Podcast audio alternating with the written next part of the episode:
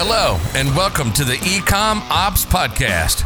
We believe that there is more than enough content focused on e commerce marketing and not enough content celebrating the real heroes of e commerce, those running the operation. Each week, we find and interview an e commerce operations expert to share the secrets behind how some of this industry's most exciting businesses are run. And now, your host, Norbert Strappler, the CEO of SyncSpider. How's it going? Hello and welcome to the Ecom Ops podcast. My name is Norbert, and today I'm talking to Jesse Horwitz. Hi, how are you, Jesse? Great. How are you doing today, Norbert? Yeah, I'm fine. Thank you, as usual. Um, um, tell us a bit about yourself. Uh, how uh, have you been started into e-commerce? Sure. Um, I was on the investment side before this. I was at a fund called Bridgewater, then on the investment team for Columbia University's endowment, where I did undergrad. One oh, of my cool. friends from Bridgewater ended up at Harry's uh, shave subscription site. And he's how I got into e commerce. So he was looking at contact lenses as a subscription category in late 2015. We started poking around on it together early 2016. It was a good time to be out looking to start a box subscription business on Facebook. was what the world wanted.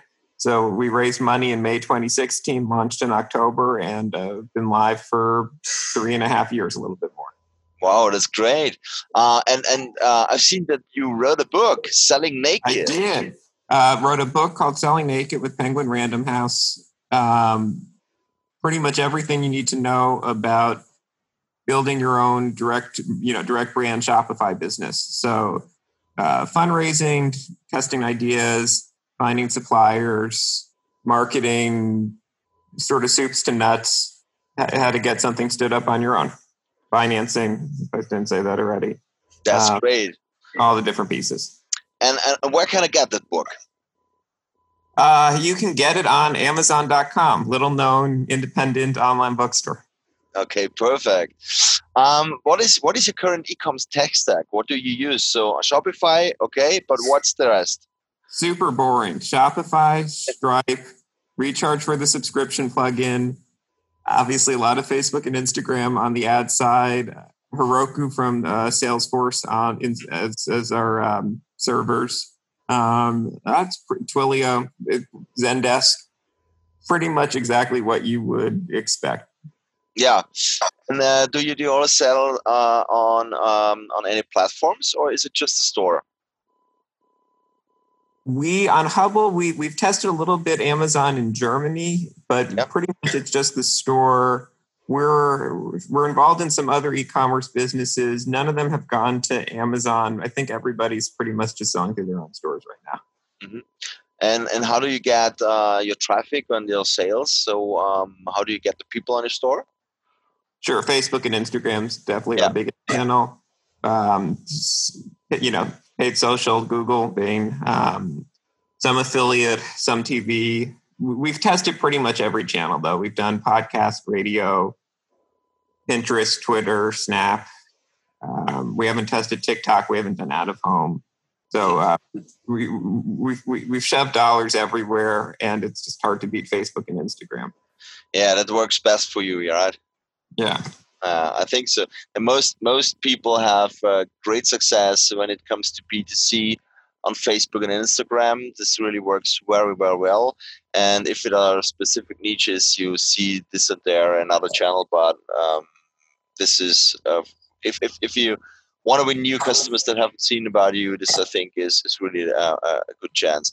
Um, yeah, we say when folks are starting businesses, no no sense at the start putting energy into anything other than Facebook and Instagram because it's hard to think of that many businesses that work that don't have Facebook and Instagram as a meaningful part of their media mix.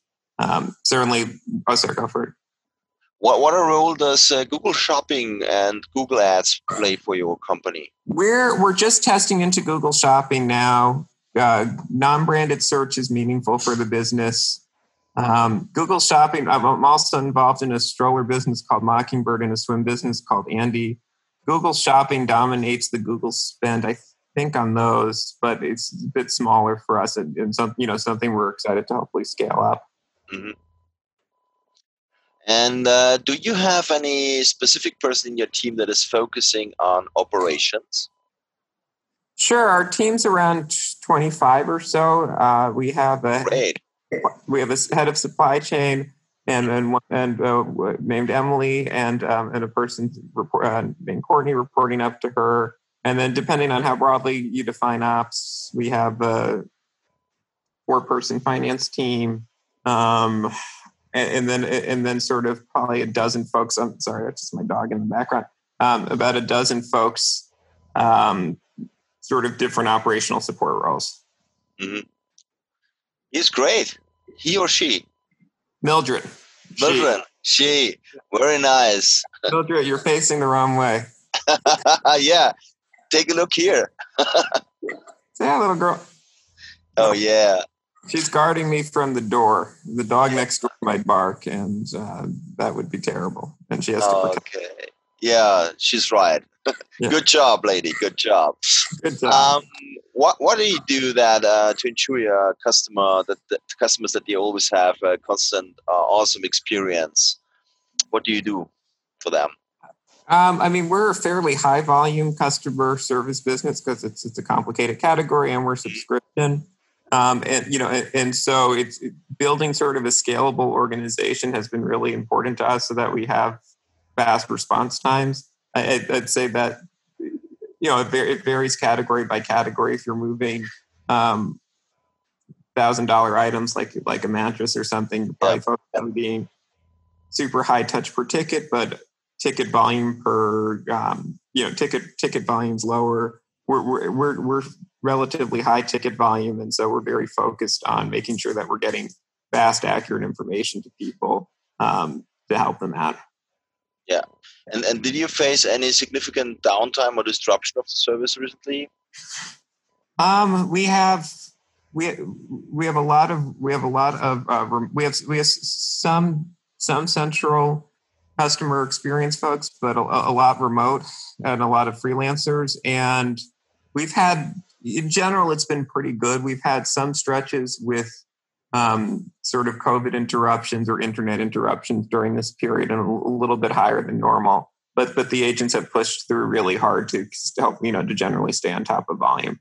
Yeah, I think you have a very stable product. So did you see any um, increase in in, in uh, sales during Corona, um, or um, it's been, you know, it's generally been a good acquisition environment. I think that's generally true across e-commerce players. It, one of the things that's like a, a bit tough to ha- tell, I'm sure you've seen it, that chart going around of that sort of hockey stick thing is yeah. I, am still not sure how much, certainly e-commerce is up and, and, and we've seen that across the different businesses we're involved in.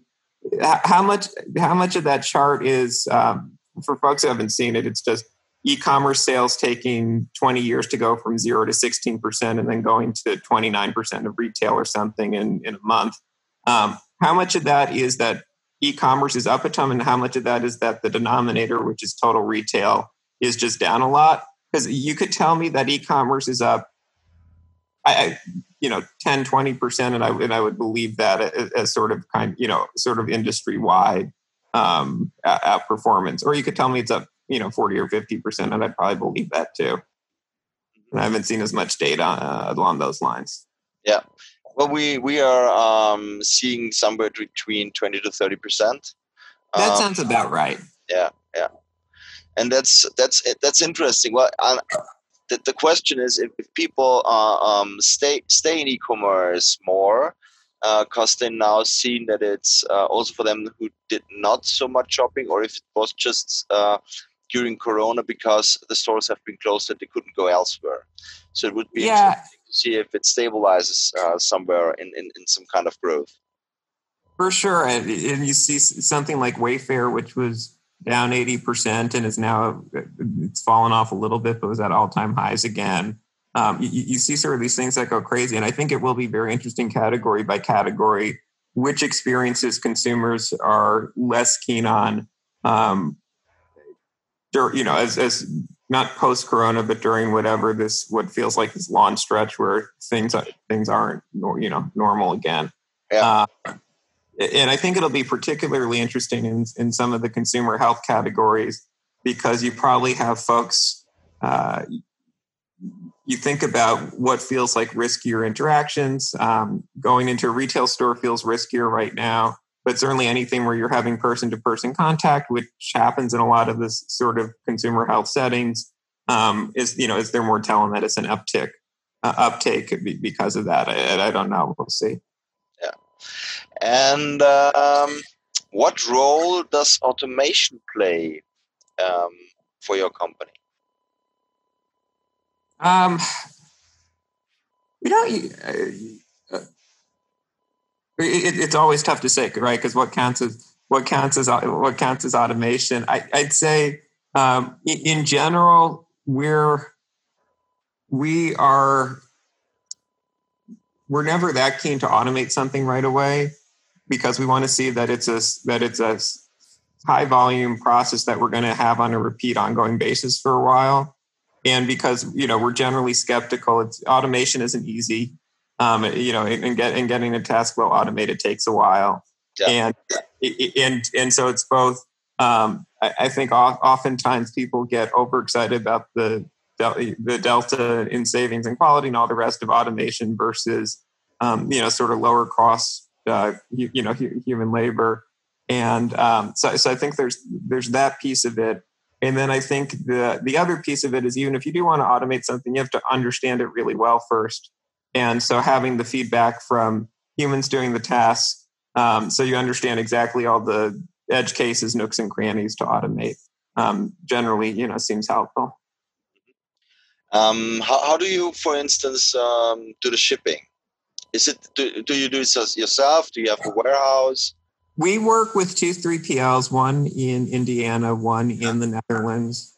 Um, I, I honestly, I don't think, I'm sure both of them are investing in automation over time. I, both of them are very competitive on price, and I and I don't think either of them is, um, you know, super automated relative to what you'd see in like an Amazon warehouse or, or something like that. And, and do you do you send the orders via API or do they copy yes. paste from the email? Yeah, via API. Yeah, yeah, yeah, yeah. We're we're doing you know we're processing thousands of orders a day. Yeah. So, yeah. That, that's why it's tough. It's tough to say like you know what part of what what part of the of the of the flow and the funnel are we talking about automation? Um, because you know because because people you know you, you, know is it backend automation? Is it chatbots and things like that on the front end? Um, where we haven't done as much. We've done a yeah. little bit. Yeah. And how about your um, accounting? Is it done through Shopify? Do you use the Shopify onboard uh, to to onboarding uh, uh, things to to to send invoices and everything kind of stuff, or do you have any external software that is somehow? No, I, I, I should know this. I think we I don't I we were using QuickBooks. I think we're using something else. Yeah. Um, I think you know, it's one we, we are venture backed, and, and and I think one of the um, you know one of the things that comes along with with, with taking venture money is uh, you know is, is, sort of venture level financial reporting. Um, it, you know, and so that's yeah. That, that, that's something you know. Exactly that's what you're talking about. I know what you're talking about. Yeah, that's something with this as an obligation for the organization. Yeah, absolutely. Um, okay, what will you focus on next 12 months? What's your goals? Oh boy, um, it, it's yeah. really it's really tough to say right now because it just looks like a, a different business than it did three months ago. And yeah. it, you know, so I'd say like we're definitely managing more day to day than than we were previously, just because it's it's a more dynamic backdrop. Um, it, you know, and we're and we're trying to understand, um, you know, where where CPM is going to be channel by channel or whatever. We have no ability to predict where CPMs are channel by channel today and what we should be bidding. Um, where is where you know, especially for subscription business, where where is where is retention going to be? Which is very confusing right now because you have, um, you know, I, I don't know whether it's this you know more savings because less consumer spending or it's the unemployment checks or, or, what's going on but it's generally been you know a, a relatively or, or, just different consumer behavior and we're acquiring different people because of you know because of the you know because of the backdrop but it, it it's generally been a, a good retention um, environment. And and so that's that's very confusing Um, you could see that getting worse if stimulus rolls off. So, so there's all you know. There's just so much um, uncertainty right now about kind of what the next 12 months brings. Um, certainly in more interesting ways than the contact lens world, but uh, yeah. Again, last question. Um, who has taught you the most about e-commerce in your career? Sure. I, I, I, always, I'm, I'm always super curious, and we certainly did not do this. We've, you know, we've raised like 75 million or so. People who built really great direct brands, um, not bootstrap, but you know, but with much lower levels of financing. So whether that's like Moiz Ali over at um, Native Deodorant or Dave Heath uh, over at, over at Bombas, um, like you know, what what what creates capital efficiency in the space, and and sort of um, when we started the business, there was kind of one set of role models, and it was the Dollar Shave Clubs and Harry's of the world who were incinerating money, mm-hmm. and I, in a very positive way, um, hopefully, certainly for me, but hopefully generally for the space, um, you know, who people are really looking to learn from aren't, you know, aren't sort of venture gluttons and are, um, you know, people who manage their capital efficiently as they're scaling their business. Very interesting. Really, really, really interesting. Thank you so much uh, for your time. It was really great. Um, I, I learned much again today. so uh, you really scale. Uh, you play with big numbers. This is very, very interesting. Um, I would check out your book and uh, Selling Naked. Yeah, and hopefully a lot of the listeners will do as well. So Selling Naked on Amazon um, from Jesse Horwitz. So get it and read it. Thank you very much. And Thank you. good luck. Have a good one. And that's it for this episode of the Ecom Ops Podcast. If you enjoyed listening and would like us to find and interview more e commerce operations experts, please search for Ecom Ops Podcast in your favorite podcast listening app and then subscribe, rate, and review. Until next time.